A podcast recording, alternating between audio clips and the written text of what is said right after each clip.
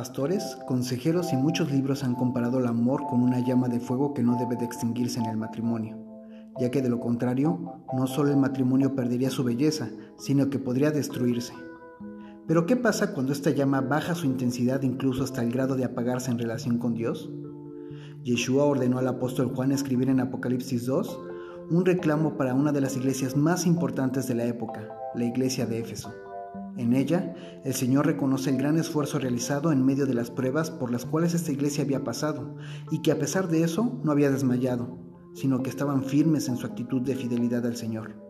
Es interesante que en este reclamo que el Señor les hace se habla de obras, pero no se menciona la fe. Se menciona el esfuerzo hasta el cansancio, pero no se dice nada del amor.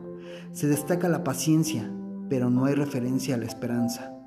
Simplemente la iglesia de Éfeso tenía el conocimiento teológico y la disposición práctica, pero parece haber perdido la perspectiva espiritual. Es entonces cuando el Señor le dice en el versículo 4, pero tengo contra ti que has dejado tu primer amor.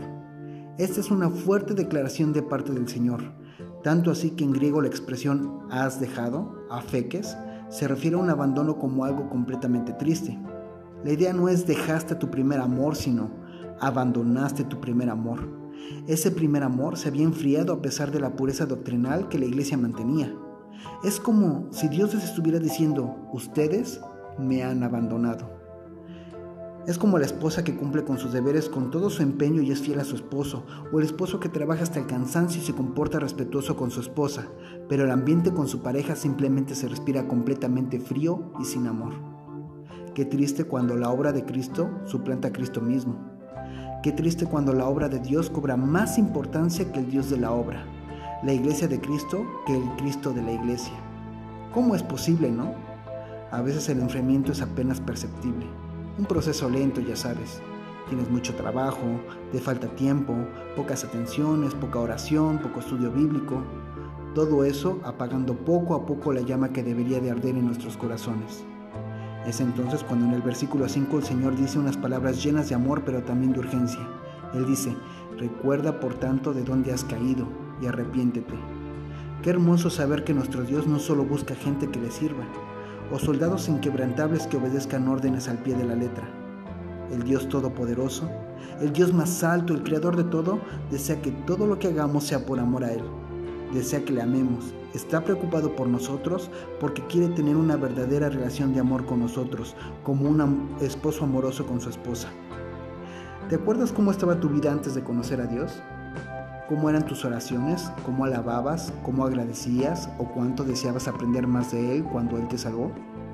Incluso lo poco que sabías deseabas hacerlo para alegrar el corazón de tu primer amor. Posiblemente ahora eres fiel al Señor.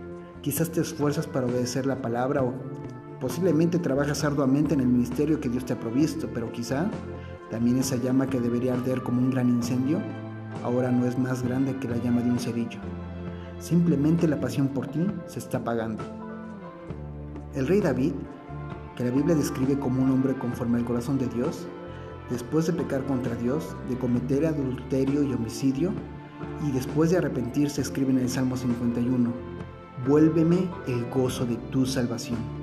David sabía que ese gozo del primer amor, ese gozo que proviene cuando Dios nos rescata y nos saca de nuestra vieja manera de vivir, es la clave para no pecar más, para no ofender a Dios, para mantener el amor de Dios siempre presente en cada acción y en cada pensamiento. Si crees que la llama de la pasión por Dios se está apagando, es momento de recordar de dónde has caído, de dónde te ha sacado Dios y arrepentirte.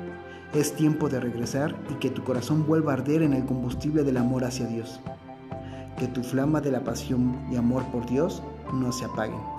Que el Dios de amor te devuelva el gozo de tu salvación y avive la llama de tu corazón hasta que todo lo demás sea consumido en un fuego ardiente de pasión por Él, el Dios de tu salvación. Esa es mi oración por ti. Me despido de ti con amor fraternal. Soy tu amigo en Cristo y hermano también, Dan Morales. Y si crees que este audio puede edificar a alguien más, no dudes en compartirlo. Shalom.